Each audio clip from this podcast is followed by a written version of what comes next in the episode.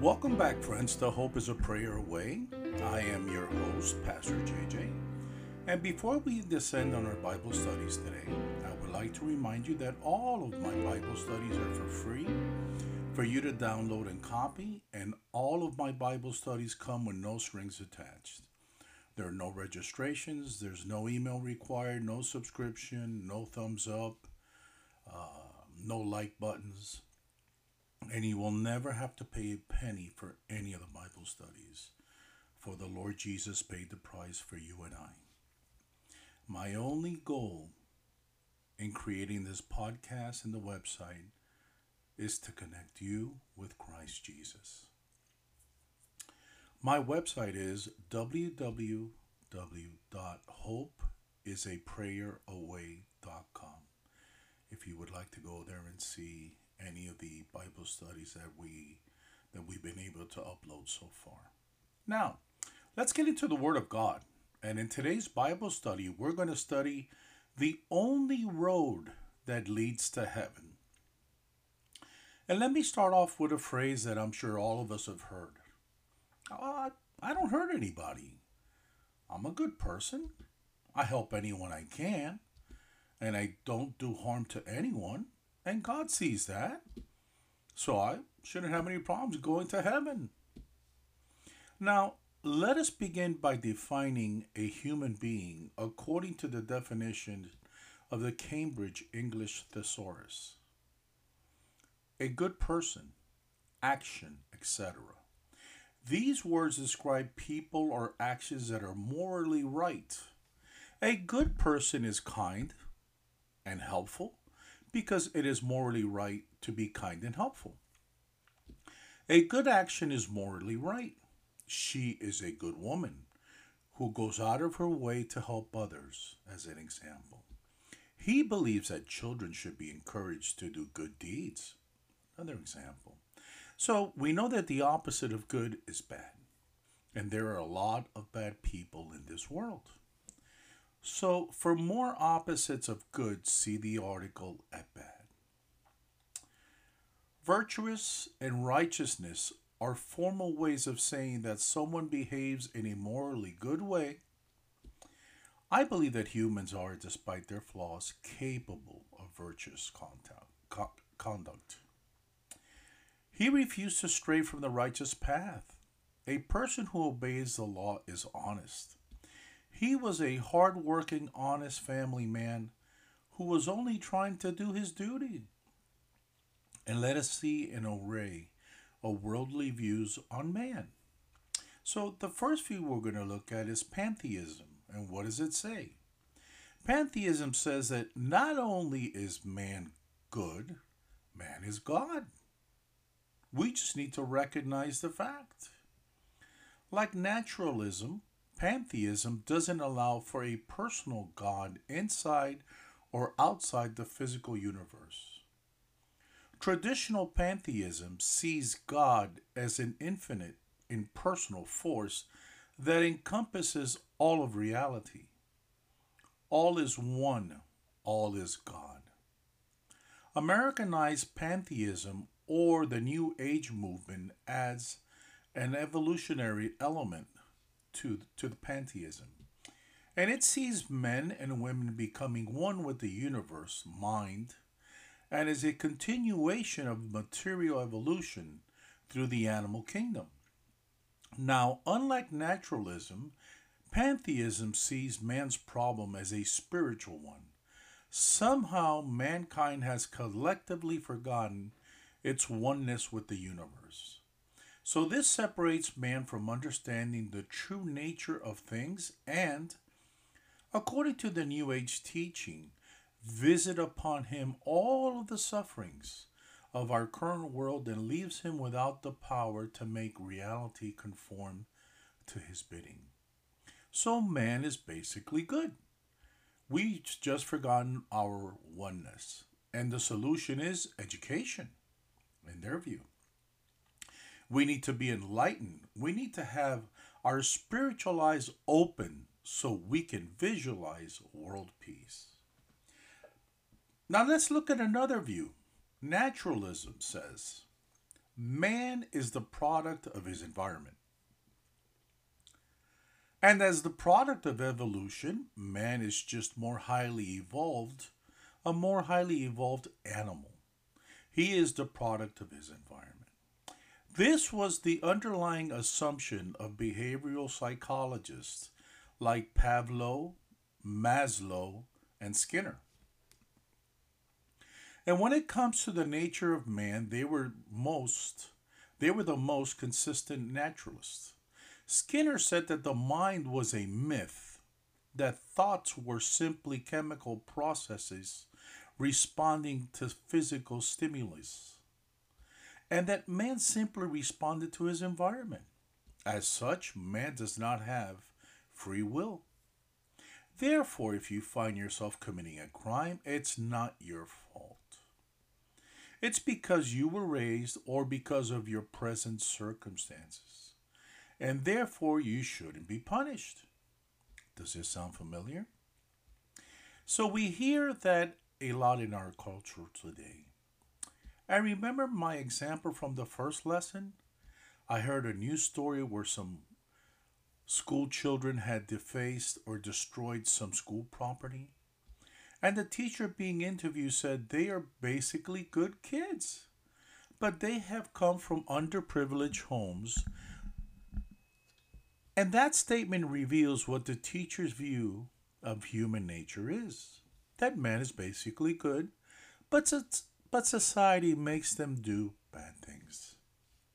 So there are a couple of logical problems with this view. Number one, would it not also be true that if you dive in front of a car to save someone, it's not your fault either? So you wouldn't want to accept any praise or reward for saving that person. Very few naturalists are intellectually honest and consistent with their worldview when it comes to the human nature. They pick and choose what they want and borrow from the Christian worldview. They want to take credit for their good deeds and they want to believe that they are in control of their own destiny.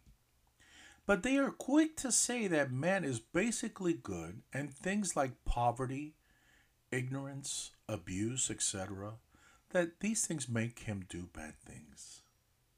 So, if this is true, then creating the perfect society will end crime, abuse, and all the rest. Let's look at the second uh, portion of this of this debate. A big problem with this view is this.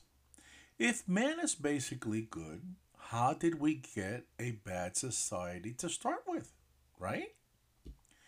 It would seem the first society would have been made by good people, been perfect from the start, and they would have stayed perfect. There's obviously a logical problem with this, friends, and we know that. But that doesn't deter anyone.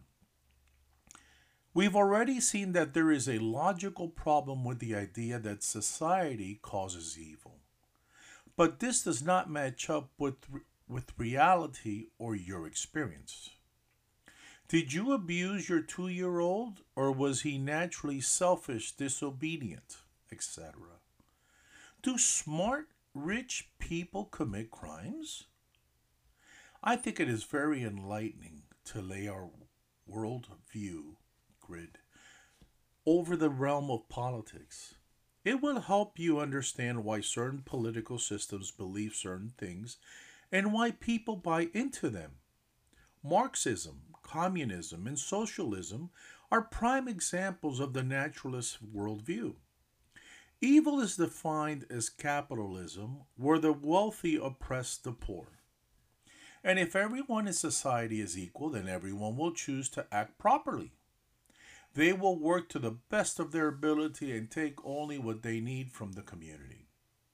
Does Marxism, communism, or socialism work? Well, we've already seen the Soviet Union abandon it. China is abandoning it. In practice, a few rule and oppress the masses, keeping them in poverty. Taxes go way up and productivity goes way down, etc. So people are basically selfish and don't work for the good of society. It is only those in leadership with all the privileges who told everyone else how wonderful Marxism, communism, or socialism is. Now, a French political philosopher recently said that nowadays, when he wants to debate a Marxist, that he has to import one from an American university. Wow. So, why are there so many socialists in America? Because they are just being consistent with their worldview, at least in theory. Since they live in a society based on capitalism and the morals of Christianity, they can push their philosophy and not have to live it. So natural naturalism re- relieves man of his guilt. He is just the product of his environment. Let's look at another aspect of evolution. Now, there is a tendency towards improvement. Naturalism and evolution teach us that there is in nature an inherent tendency towards improvement. People don't just apply this principle to the physical world. How do they apply this premise to their view of the human race? Answer We should be good and getting better. What do the Bible, the principle of entropy, and history teach us? Answer To put it simply, things tend to fall apart without an external force maintaining it. In the moral and spiritual realm, the external force, really an internal force, is the Holy Spirit. And despite what rationalists say, you just can't teach morality and expect men to follow the rules. People don't usually do what they know is right. They do what they love. They do what makes them feel good, what gives them power, etc. Education doesn't make good people, it just makes smarter sinners. And anyone who studies history knows that the nations may start good and grow for a while, but then immorality sets in Everyone does what is right in their own eyes, and society fails. And we see it over and over in the Bible, especially in the book of Judges. And in secular history, Bab- Babylon, Assyria, Greece, Rome. And we are repeating this cycle in America. The first part of the gospel is that man is a sinner and needs a savior. If you take away the gospel, then you don't have people getting saved. Jesus becomes just an example to follow. And you don't have the Holy Spirit indwelling and controlling people and making them want to do good. There is no fruit of the Spirit because there is no Spirit. They are selfish and they do what is good for themselves. So, for example, instead of a politician doing what is good for the country or others, they do what's good for them. What will they what will get them reelected? What will give them more power? What will give them more money, more pleasure, etc. So we might be angry, but we shouldn't be surprised with what's going on in. Of course, these are all altruistic people. And since we are created in the image of God, we are capable of doing good. Being depraved does not mean we are always as bad as we can be. Altruism was coined by Augustine Comte, the French founder of Positivism. And in order to describe the ethical doctrine he supported, he believed that individuals had a moral obligation to serve the interest of others or the greater good of humanity. Nietzsche supported egoism and pointed out that such a position is degrading and demanding to the individual. He also pointed out that altruism was very rare until the advent of Christianity. So again, it seems that we have people with non Christian worldviews borrowing from Christianity and trying to be moral without the proper foundation. And friends, that simply does not work. Now the Bible says in Genesis 1:26, God created man in his own image. Now this does not mean a physical likeness. God is spirit. Although the Bible speaks of the hand of God, it also speaks of being sheltered under his wing. These are just words or word pictures to help us understand the concepts about God. Being in the image of God refers to our personality, our intelligence, our con- conscious awareness of right and wrong, etc. We are individuals and moral creatures because we are in the image of God we are capable of loving, doing good deeds, sacrificing, etc. So creation explains why we are capable of, a, of great good. Now we've seen what the three major worldviews say about man's basic nature as it relates to being good or bad. But let's look at another aspect of the nature of man. Man is unique from animals in his ability to think logically, reason, etc. And although an animal might learn how to navigate a maze and do so faster and faster each time, he is put into the maze. Animals don't engage in abstract thinking. They don't form different types of governments. They don't develop advanced techn- technology a beaver's house looks the same now as it has for thousands of years. A bird's nest looks the same now as it always has. If man is just more highly evolved, a highly evolved animal, how does naturalism explain this huge leap in intelligence? But if we were created in the image of God, then his vast difference from the animals makes perfect sense. Friends, let's use our Bibles and let's go to Genesis 2 8. We're also going to be reading verses 16 and 17. God put them in a perfect environment with everything they needed. Now remember that naturalism says if we just had a perfect environment, everyone would be good. And he gave them a command to obey. God didn't want robots. He wanted creatures to choose to have a fellowship with Him. And you know, that's Christianity in a nutshell. He wants to have a fellowship with you. He wants to be a part of your life every day. He wants to be your God, your only God. And He wants to forgive you of all of your sins. Let's continue, please. Let's turn our, our Bibles to Genesis 3 1 through 24. But man disobeyed, and we see their guilt in verse 7. We see that the world was affected in verses 17 to 18 through this guilt. And the result was immediate spiritual death and eventual physical death. Because of the fall, the image of God was corrupted.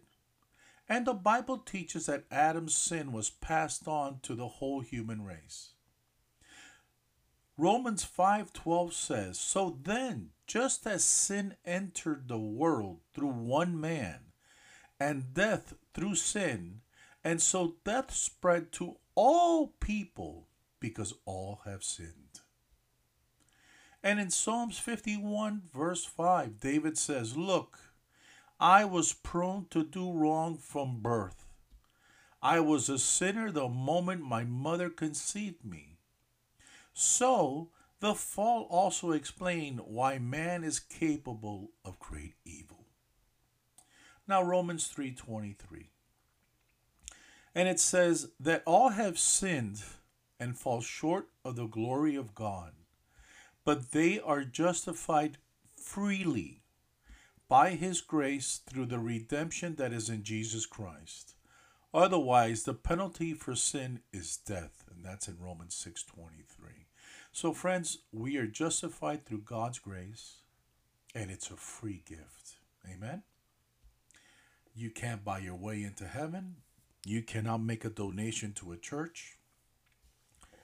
If you believe that you have a family member that might be in hell, friend, there's no way to get that person out. Do not be deceived by anyone. Amen.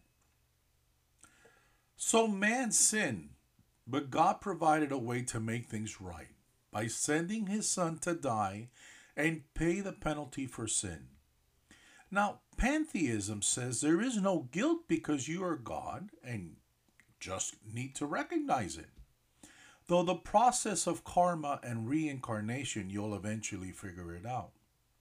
Naturalism says there is no guilt because you are just responding to the external stimuli and your environment made you do it. Those religions that teach that there is guilt all have a system by which you can earn God's approval. But you see, Christianity is unique because it recognizes the guilt and it recognizes that we can't do anything about it on our own. Guilt is good because it drives one outside of himself to seek a solution. And that solution, my friends, is Jesus Christ. God has provided a way to take care of our guilt by accepting Christ's payment for our for the guilt on our behalf. And in conclusion, a person has to recognize he is a sinner before he sees the need for a savior. I think the main thing we need to recognize is that the idea that man is basically good strikes at the very heart of the gospel's message. It keeps a lot of folks outside of the church from coming to Christ. And it even keeps a lot of folks who go to church and they think are Christians from recognizing their sins and their need for Christ. John 1, verse 9. If we confess our sins, he is just, he is faithful and just, and will forgive our sins and purify us from all righteousness. So, any one of us, all we have to do is confess our sins, and He will forgive us our sins and purify us from all righteous unrighteousness. And in Jesus 14 6, Jesus answered, I am the way, the truth, and the life. And no one comes to the Father except through me. Amen. And in Romans 10, verses 9 through 10, if you declare with your mouth that Jesus is Lord, and if you believe it in your heart that God raised him from the dead, you will be saved. And friends, I and, and, and let me touch on something real quick. I know that a lot of yous have been turned away from churches and you've been told, oh, because of your lifestyle or because of this or because of that, you're going to hell. I got news for you. There is not a preacher on the face of this earth or any human being that has the power to send you or me anywhere. And I start with myself. I don't have the power to save you. I don't have the power to send you to heaven or to hell. It is the Lord. Amen. So if anyone has told you that in the past, they are wrong. Jesus loves you. And when he died on that cross, he had you and me and all of us in mind. And salvation is for all of us. It's a free gift. And I don't care where you are in life right now or what you've done. He loves you. Let's read that again, please. Romans 10, verses 9 through 10. If you declare with your mouth that Jesus is Lord, and if you believe it in your heart that God raised him from the dead, you will be saved. For it is with your heart that you believe and are justified, and it is with your mouth that you profess your faith and are saved. Amen. Acts 2:38 And Peter replied, Repent and be baptized every one of you in the name of Jesus Christ for the forgiveness of your sins, and you will receive the gift of the Holy Spirit. Friend, I don't know where you are in life today, but I got news for you. If you're wearing a three piece suit, if you're wearing shorts, if you're in jail, if you're a doctor or a nurse or an attorney, I want you to know that Jesus is, ex- is extending his hand out to you. And he wants to have a relationship with you. And I tell all my Bible students that I want you to picture this in your mind, please. Imagine you extending your hand out to greet someone, and the person just walks on by. That makes you feel pretty bad, doesn't it? Friends, think about our Lord. For how many days and months and years has He been extending His hand out to you? And you just walked away. But you know, we are so blessed. We don't have a God that holds vengeance. God's not waiting to pounce on you and tell you, I told you not to do that. No, friends. He wants to today forgive you of all of your sins, come into your life, give you eternal salvation, and He wants to be a part of your life. And He wants to pick you up right exactly where you are. And I got news for you sin is sin. We're all sinners. And one sin is no greater than the other. And who are we condemn anybody? Amen. So if you've been turned away from church, or if you've been turned off by some erroneous teachings, Jesus is holding his hand out to you and saying, Come, hold my hand Let's walk together. Let's always be together. And if you would like to accept Jesus this morning or today, I'm going to lead you in prayer. And all you have to do is follow me to accept Christ if you would like to. Father, I come before your throne. I ask you for forgiveness of all of my sins. I accept you, Father, as my Lord and my Savior. I believe, Father, that you died on a cross to give me salvation and that you were resurrected by the Father and that you are the God man. Please, Lord, walk with me every day. Talk to me. Guide me. Be with me, Father. I want to share heaven and eternity with you forever from this day forward in your name. Amen and amen, Lord. And friends, if you prayed that prayer, I do believe you are born again. I encourage you to find a good Bible preaching and teaching church. Get the Bible and learn it inside out. Trust me, you don't have to buy any books from any pastors. What book could I write to supersede the Bible? Nothing. The Bible is a dictionary unto itself, as I was taught in seminary. Just spend time with the Lord, ask Him to open your understanding, and you're going to find the answers to all of life's problems and situations in the Bible. And He sees what none of us can see.